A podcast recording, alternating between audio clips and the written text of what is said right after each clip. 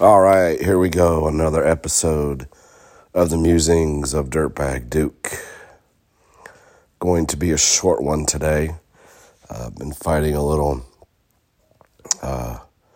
respiratory thing, I guess you can say. And so we'll see what happens. This is my second take at it. Try not to cough.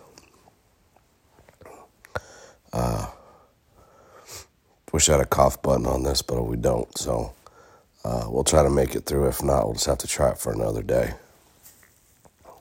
One of the things that I found a couple weeks ago, and I've seen it before, but really, I guess I haven't been paying too much attention to it, and it really kind of got my attention how recently.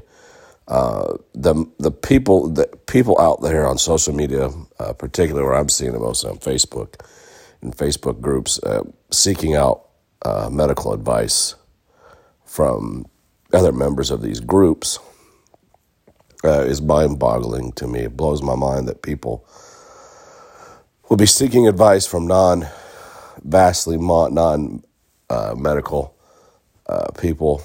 People don't have any experience in the field and have no background, and they're wanting to seek out advice based on their experiences or whatever, and it's wrong. It doesn't make any sense. A bad idea. And even though that there are medical doctors or groups or facilities or what have you that are on Facebook and do provide some tips or helpful things, the vast majority of them, and I would say the good ones especially, are going to recommend that you come in and be seen or be diagnosed by them, and give you their specific diagnosis and then create a plan for you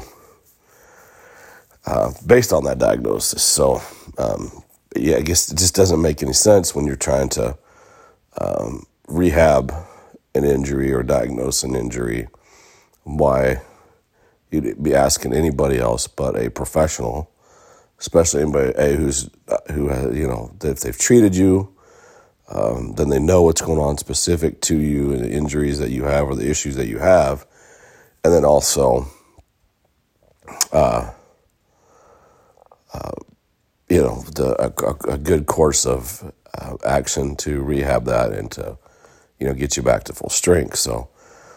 It doesn't make sense. It's not a good idea. Don't recommend it on any basis to, take advice. It's maybe good suggestions or things to think about or address with your medical professional, but let's not make a habit of that or taking any of that information too far and making any decisions based on that because,